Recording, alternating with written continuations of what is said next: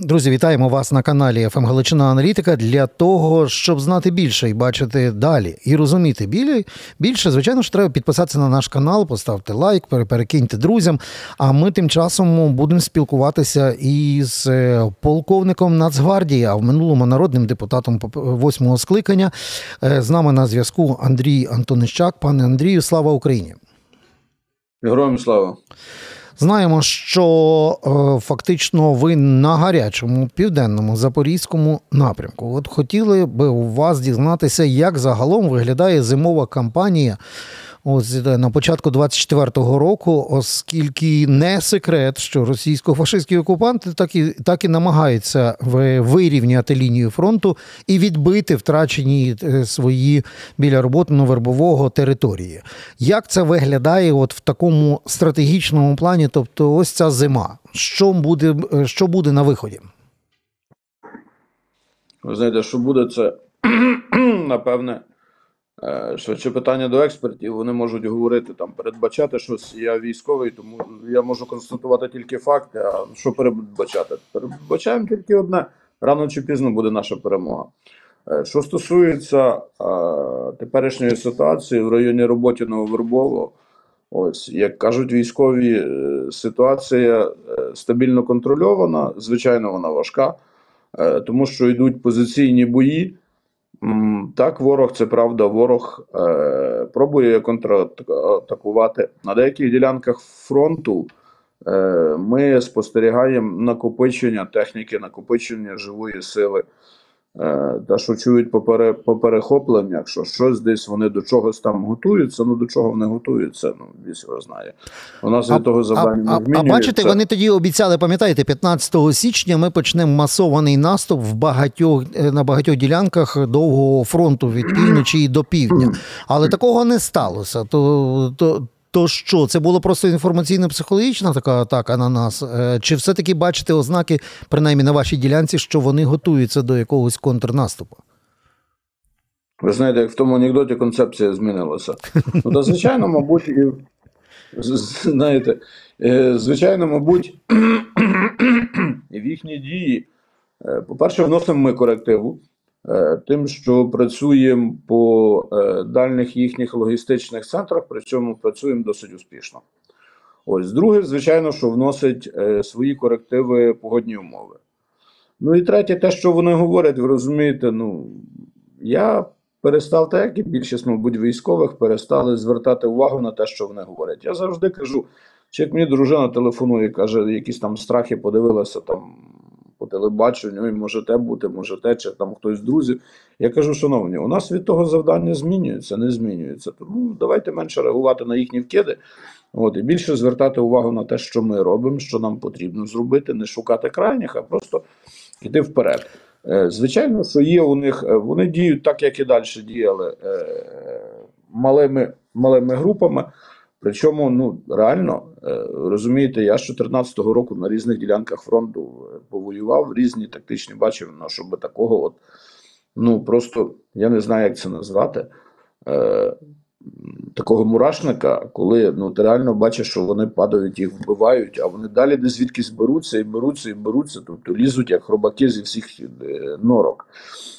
Що зараз характеризується? Насправді вчастилися дуже серйозні атаки, просто атаки, масовані атаки дронами. Причому у них вже з'явилися нові дрони, так звані дрони з барабанами, де вони там е, зависають і скидають по 6 скидів зразу. Е, на деяких ділянках фронту вони тестують е, ще один свій новітній дрон. І оце, на жаль, дуже погано, тому що цей дрон захоплює ціль на відстань кілометра. І дуже багато, е, дуже багато, скажімо так, е, ребів дуже погано дуже погано себе, е, ну не те, що зарекомендували. Не дають Коли собі раду з ним? вже все рівно, да, та, та, вже все рівно є. Звичайно, що реби постачаються, і реби вже нові з новими розробками, але хотілося б більше. І, на жаль, мушу констатувати такий факт.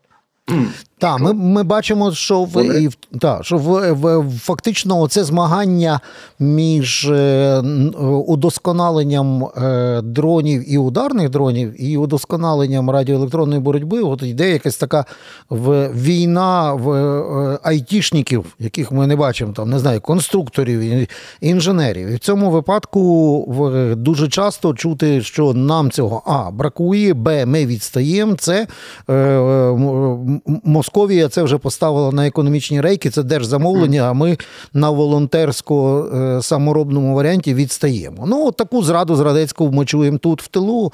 Чи це відповідає на, на вашій ділянці фронту? Такі зради чи відповідають реальностям? Дивіться, я би не, назвав це слово зрада. Ось, е, це, е, це А. Величезна недбалість зі сторони певних осіб, котрі приймають рішення, котрі би мали включатися в дані процеси. Так? Ось Б, дійсно, ми відстаємо, і ми позаду, на жаль, не на крок, а на два кроки вже. Нам катастрофічно не вистачає не тільки дронів, засобів радіоелектронної боротьби. І ви праві, тут іде змагання. Тобто, е, можете собі уявити, що ті дрони, які, от, умовно говорячи, недавно тільки були випущені, вони вже морально застарілі. Тобто вони на різних ділянках фронту є різні реби. Немає однієї формули для дронів. Мовно говорячи, як є формула там 2 помножити на 2 це є 4. Ні, воно так не працює.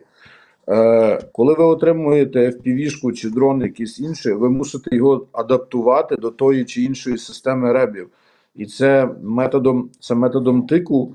І ви знаєте, те, що роблять кулібіни у нас тут на лінії фронту, це просто фантастично. Я от дивлюсь е, на наші спецпідрозділи і просто диву дивуюся, як вони це все роблять. Тепер, що стосується е, так званих державних замовлень і так далі. Ви знаєте, один наш політолог, до речі, львів'янин, е, не політолог, він військовий експерт, зоні полковника, не пам'ятаю, як його прізвище. У нього є. Ви маєте на увазі хороша, пана полковника Черника, може? Так, так, Так, так, так. так. Е, Він завжди повторює: хочете знати, що буде, дивіться, що було. Вчіть історію. Е, мабуть, е, хтось дуже погано вчився в школі або не вивчав цієї історії, е, історії Другої світової війни.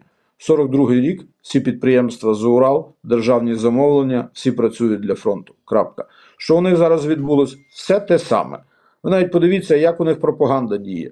Оця е, сталінсько-гебельська. Все те саме, що було 41-45 рік.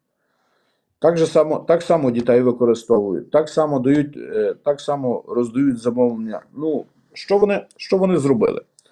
Е, По-перше, неефективно діяли санкції. Ми всі надіялися на санкції. От ми зараз те введемо, те введемо санкції. Потрібно було заходу вводити моментально і по всіх підприємствах, не поступово, а моментально. Тому що оці поступові санкції їм дали можливість просто адаптуватися там на, на власний ресурс, на власні ринки, на інші банківські системи, там переключитися на країни Близького Сходу, на Китай, е, переорієнтувати свою економіку.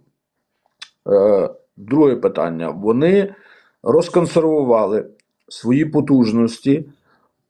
А це, ну вибачте, це все-таки Росія це гіганти. У них там величезні потужності в машинобудуванні, військовій техніці і так далі.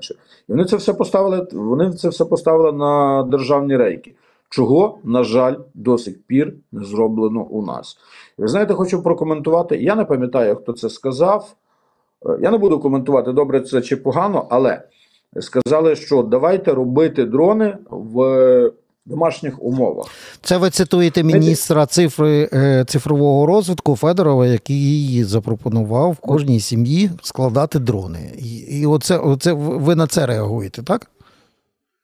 Можливо, я не те, що реагую, я хочу відкоментувати. Я не кажу за кожної сім'ї, тому що ви знаєте, ну з тим треба з висловами політикам, е, високопосадовцям потрібно бути обережнішими і більш, е, як вам сказати, більш виваженими, тому що кожен, хто е, слідкує за телебаченням, так він сприймає це е, якби ну конкретно розумієте, буквально.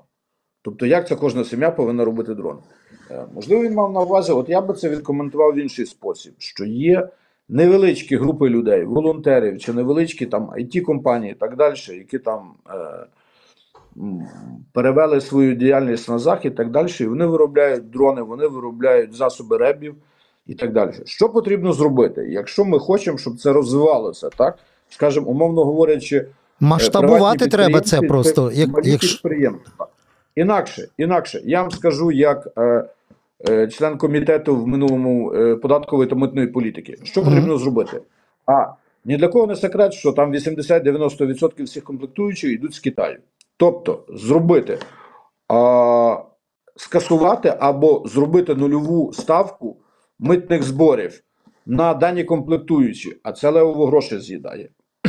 Друге, звільнити таких людей від податку на додану вартість, тобто, щоб люди це все робили офіційно. Знаєте, я дуже знаю багато, дуже багато насправді невеличких там е, малих підприємств, айтішників, чи так як їх називають, вибачте, таким непопулярним словом, кустарники російським, ось, які е, роблять в 4-5 разів дешевші засоби, ніж це роблять, умовно говорячи, якісь потужні компанії. Мгм. Вони не можуть продати їх офіційно. У нас от в військовій частині є гроші на рахунку, але ми не можемо їм заплатити готівкою. Тому тут е, домашнє завдання для народних депутатів України негайно внести в парламент законопроект, який би звільняв, е, потрібно ідентифікувати дані підприємства чи даних осіб, і внести законопроект про нульову ставку всіх комплектуючих. Ось раз, і звільнити там чи е, зменшити е, певні е, певного роду податків на дану діяльність. Ну, Це фактично, це два- два кроки ви пропонуєте. Вчора. Пане полковник, ви пропонуєте, Прошу? а ви пропонуєте два кроки важливих зробити: е, масштабувати і легалізувати, як то кажуть, ось такі е, робітні, щоб вони могли безпосередньо, от навіть на замовлення вашої, наприклад, там бригади, відгукнутися і абсолютно спокійно виконати воєнне замовлення конкретної партії. З цим зрозуміло. Е, В нас так, пане Андрію, в нас не так багато часу, але хотів просто зрозуміти, бо дуже часто е, чуєш, от люди дивляться на війну, сприймаючи її в потоці якихось там е, новин телеграм-каналів. Потім ще можуть відкрити Deep State мапу, подивитися. І досить часто ставлять такі цивільні питання. Каже, дивіться, нам вдалося ж було продавити першу лінію, там навіть місцями другу лінію Суровікіна, і зробити ось цей фактично такий котел на півдні, а потім раптом все стало. І не рухається, і задають банальне питання: чому ж вдалося, а потім ніяк не вдається продовжити звільняти південь Запорізької області. Ну, дивіться, це е, умовно говорячи, ну от наша бригада, якраз, е, як ви говорите, продавлювала це лінію Мгм. Суровікіна. Насправді це міф. Це міф лінії Суровікіна. Тобто, щоб ви собі зрозуміло, заміновано фактично все. Заміновано в декілька ешелонів, і вони далі починають це мінувати. Що відбувається? Вони відкривають карту State, так, чи там дивляться телеграм-канали, а я іншу пропоную карту відкрити. Е, Хай відкриють карту і подивляться, скільки лісу смуг, отих так званих посадок, є починаючи від Запорізької області і аж до моря.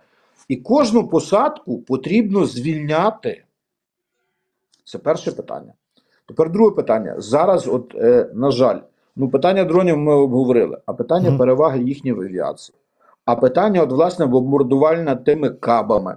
Е, питання. Е, е, знов же ж е, отих е, вертушок е, К-52. Ось це, тобто перевага, е, тотальна перевага їхня в повітрі. Це також стримує. Е, плюс погодні умови, е, плюс резерви. Тобто, якщо я не помиляюся, станом на початок грудня нам навіть не надійшло половину з цієї допомоги воєнної, котру мали нам дати ще до 1 червня. І немає такого, розумієте, що от як один так званий, я хочу наголосити, так званий депутат, так, в прямому ефірі я йому опонував, як він сказав, що ось там все провалилося на півдні, все там захлебнулося, ми не так робимо щось, вони там не так роблять, чи що, я не, я не знаю. Нічого не провалилося. Є тактичні перемоги, є стратегічні перемоги. Саме основне, що ми тими силами і засобами зробили собі плацдарм для майбутнього контрнаступу. Угу. А в цьому тобто випадку, ми... як е, що необхідно, от просто зрозуміти, що необхідно би було, і якщо є там навіть в якихось об'ємах і цифрах, для того, щоб реально вийти на токмак. Е, і реально рушити потім на Бердянськ. Тобто розуміємо е, прості речі, е, бо ми їх можемо теоретично прочитати, що ніде б армія США чи будь-яка інша армія НАТО не пішла би по мінних полях на Бредлі, якщо би зверху перед тим не було відпрацьовано це літаками, ракетами, артпідготовкою і в підтримці тих самих Апачі чи Блекхоуків пішла би тоді, як то кажуть, рух по по ґрунту. Ми знаємо, як це в теорії є, а от на практиці нашої українсько-російської війни, що от, власне треба таких, щоб зробити два ривка: Токмак, Бердянськ. Дивіться, я спочатку я спочатку приведу приклад іракської компанії дуже стисло. А значить, перед тим, е, коли заходила піхота, спочатку за два дні, можете уявити, два дні 674 пустки хаймерсів. 674. Після цього відпрацювала військова авіація. Тільки після цього там вертушки пішли, після цього пішла броня, і тільки після того пішла піхота. Що у нас вийшло? У нас спочатку пішла броня, піднялися їхні К-52 і інші. Частину броні ми втратили там, частину броні ми втратили на мінуваннях. Ну, Було заміновано просто страшно. У нас не було засобів е, розміновувати це все. Так нашим, слава нашим саперам, які проповзали кожен метр буквально на пузі. Розумієте? І тільки після того ну, якби пішла наша піхота. Що нам потрібно? Нам однозначно потрібна авіація. Нам однозначно потрібна далекобійна артилерія і снаряди до неї. Нам однозначно а, потрібні ну, потрібні взагалі снаряди до тих чи інших калібрів. Це, зокрема, 152 і 155 калібр. І це, ага. ну і за сприятливих умов все буде все буде у нас зараз. Хочу знову повернутися і наголосити: ну, перестаньте ви дивитись тих люсь Арестовичів. Ну, ми ви розумієте, що зробили з народом? Народ просто забаюкали. І це дало в кінцевому результаті негативні наслідки, в тому числі і на мобілізацію. Що сказали? Що ми воюємо з ідіотами, що ми воюємо там з недорозвинутими бурятами. Вибачте, я з бурятами воював, це воїни, це нащадки Чингісхана, люди добрі. Та вони живуть як варвари, але, але вони воїни. Розумієте? Е, проти нас е, воює дуже серйозний і дуже підступний ворог, і який вчиться, і вчиться також дуже швидко. І ви не зрівняйте потенціал Російської Федерації з потенціалом України. Тобто є, ну і плюс, звичайно, стратегічний задум нашого е, головнокомандувача, нашого верховного головнокомандувача, котрим ми віримо. Тобто, mm. я можу судити тільки там по, по окремо взятій ділянці. Я не хочу бути провидцем чи ну, не хочу бути експертом військовим, їх і так дуже багато розвелося. Просто можу констатувати факти. Тобто, що нам потрібно? Нам потрібно, е, ну так звані в Росії вони називають ну, щось подібне до цього, там засоби розмінування. Це в першу чергу це так звані у них є Змії Гариничі. Ось, е, щоб пробивати е, мінні коридори, поля. так? Нам потрібно. Коридори так, робити коридори. Нам потрібні міні-нейтральщики, нам потрібна авіація, далекобійна артилерія. Да, і фактично ну, і засоби протиповітряної оборони. От дивіться, на на, на фіналізацію нашої розмови, так на закуску, це це я найнепростіше вирішив залишити. Є у мене колега по мирному життю. Теж ніхто не сподівався, що, як то кажуть, розмінявши 50-ку, він раптом піде добровольцем. Оце тільки крайньо вчора з ним спілкувалися, а їх в тому числі заводили в щойно звільнений Херсон. Так що десь поряд, як ви кажете, на півдні він. І він постійно веде ось такий свій щоденник і розказує, що фантастичні люди це ті, які не боялися без зброї виходити проти окупантів. Пам'ятаєте, як в Херсоні було? Це ті, які були розстріляні з пляшками е, Молотова, були розстріляні в парку ще в той момент, коли вривалася на танках е, російська армія. Так, 47 чоловік, якщо не пам'ятаю. Так, так. І от, власне каже, і в місті так само он, під тими всіма обстрілами місто живе, розвивається, але при цьому каже. І все одно на кожному кроці щось сичить в тобі в спину, а потім на тебе стукає і доносить. Тобто рівень от українофобії на рівні от такого побутовому. Ми розуміємо, їх по-різному кожному куточку України називають. Та, ну от, е, а у, ва, у вас, от, на тих теренах, де вам доводиться воювати, там так само є ось ці люмпени, які, маючи українські паспорти, тупо готові здавати всіх і вся українським. Знаєте, я був політиком, говорив правду, старався говорити правду. І тут я буду говорити правду, тому що насправді люди говорять, що з ними потрібно говорити по-дорослому. Так, тут суспільство розділилося. Я не я не буду зараз говорити 50 на 50, 60 на 40, там 70 на 30, але дійсно воно розділено. Тобто є люди, от е, коли ми приїжджаємо в Запоріжжя, так, і ти дивишся на людей, ну вони говорять російською мовою, у них очі горять. Розумієте? У них очі горять, вони кажуть, ми би тих кацапів, ну так смішно це чути, порозривали би. Хай вони там будуть прокляті до самого коліна і так далі. А є людина, яка говорить українською мовою, там все вроді би, ну дивишся в очі, ну очі її злі. І навіть по певних питаннях, котрі ти намагаєшся вирішити, я не говорю там за побутових, все, що зв'язано там з певними військовими справами, де маєш вступити там в якісь там відносини там з тими чи з іншими людьми, також також різниця. Тобто тут нема нейтральних, розумієте? Тут або вони підтримують Україну, або вони так звані ждуни. Але тут на Запоріжжі, е, зокрема в Запоріжжі, дуже багато людей, які виїхали з окупованих територій. Ми не можемо сказати, розумієте? Чи чи це місцеві чи переміщені, так? Що їх так, так. Чи це місцеві, чи це перебіжчики? Тому що дуже багато місцевих звідси виїхали. Ви знаєте, mm. я от хочу відмітити, от, е, от насправді хочу відмітити, кого е, тут в Запоріжжі. Ну, по-перше, військово-цивільна адміністрація, мер міста йде на зустріч військовим. Це правда, стараються допомогти в тих чи інших питаннях. І фантастична Мелітопольська громада е, на чолі з Іваном Федоровим. Тобто вони тут створили свій, ну скажімо так, а е, вони, по-перше, майже переїхали там 90% всіх чиновників е, Мелітопольської міської ради. Ось вони тут е, досить серйозно розвернули там і центри незламності, і різні, скажімо, одним словом, команда Мелітопольська є, так? Так, і то дуже потужне. Я хочу сказати, я був дуже здивований, тому що дехто от грішив там на Мелітополь, на Херсон, там на інші міста. І ви розумієте, от так так само, як з Харковом. Тобто була якась мантра, так? І під час війни вона вона абсолютно перевернулася. Розумієте? Я тут зустрічаю дуже багато людей. Ну, по-перше, колег по парламенту я тут дуже багато своїх зустрів. По восьмому скликанню там вони вже і в дев'ятому скликанні, дехто є. Розумієте, їхні діти воюють народних депутатів України. Їх там нас у нас у нас є, до речі, були два воюючих прокурора, бо казали про одного про Юру Луценка. Ось ні, в нас ну в нас е, ще і ще один був прокурор, який воює. Тобто дуже багато змінила війна. От навіть тих депутатів по парламенту, яких я бачив і дивився, ну вони такі всі хальоні були і так далі. Дивлюся, вони воїнами стали.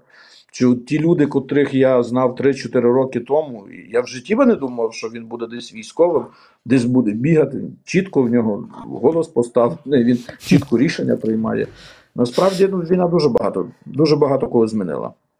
Пане Волковнику, дякую за це. Та, та, та, ви хочете ще завершити власне цю думку, прошу. Так, я би хотів все-таки завершити однією е, ремаркою.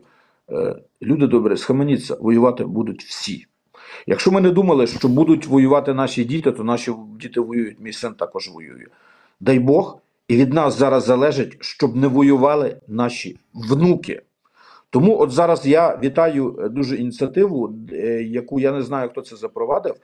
А в центрах, як як вони називаються, я вже не пам'ятаю по цивільному, е, де по безробіттю, чи як центри зайнятості, ага. де е, Е, є рекрутинг на військові спеціальності, і це дуже добре, тому що людина знає, куди вона йде, по якій спеціальності йде. І я думаю, що це буде це переламає оцю хвилю мобілізації негативну, на жаль, яка на сьогоднішній день. Ну цю хвилю негативно зробили як і, і політично інформаційну спецкооперацію. А оці е, кроки, чергу. про які ви говорите, це кроки, які власне правильного рекрутингу, де людина і, і там непогані результати. До речі, нам вже розказують в деяких регіонах, так, де так. дуже навіть не е, відгукнулися люди, які знають за що вони підуть е, воювати, як вони будуть забезпечені і чим вони будуть займатися. Пане Андрію, дякуємо вам за розмову. Полковнику Полковнику е, Андрію Антонищаку ми подякували. А він в Нацгвардії, а крім того, він був народним депутатом восьмого скликання. Знову ж таки, підтвердження, що не вірте завжди стереотипам про те, що хтось десь чогось уникає, або якісь категорії чи касти народу не відгукнулися на російсько-українську війну. Ось така в нас була розмова. Підписуйтесь на канал «ФМ Галичина Аналітика і до нових зустрічей.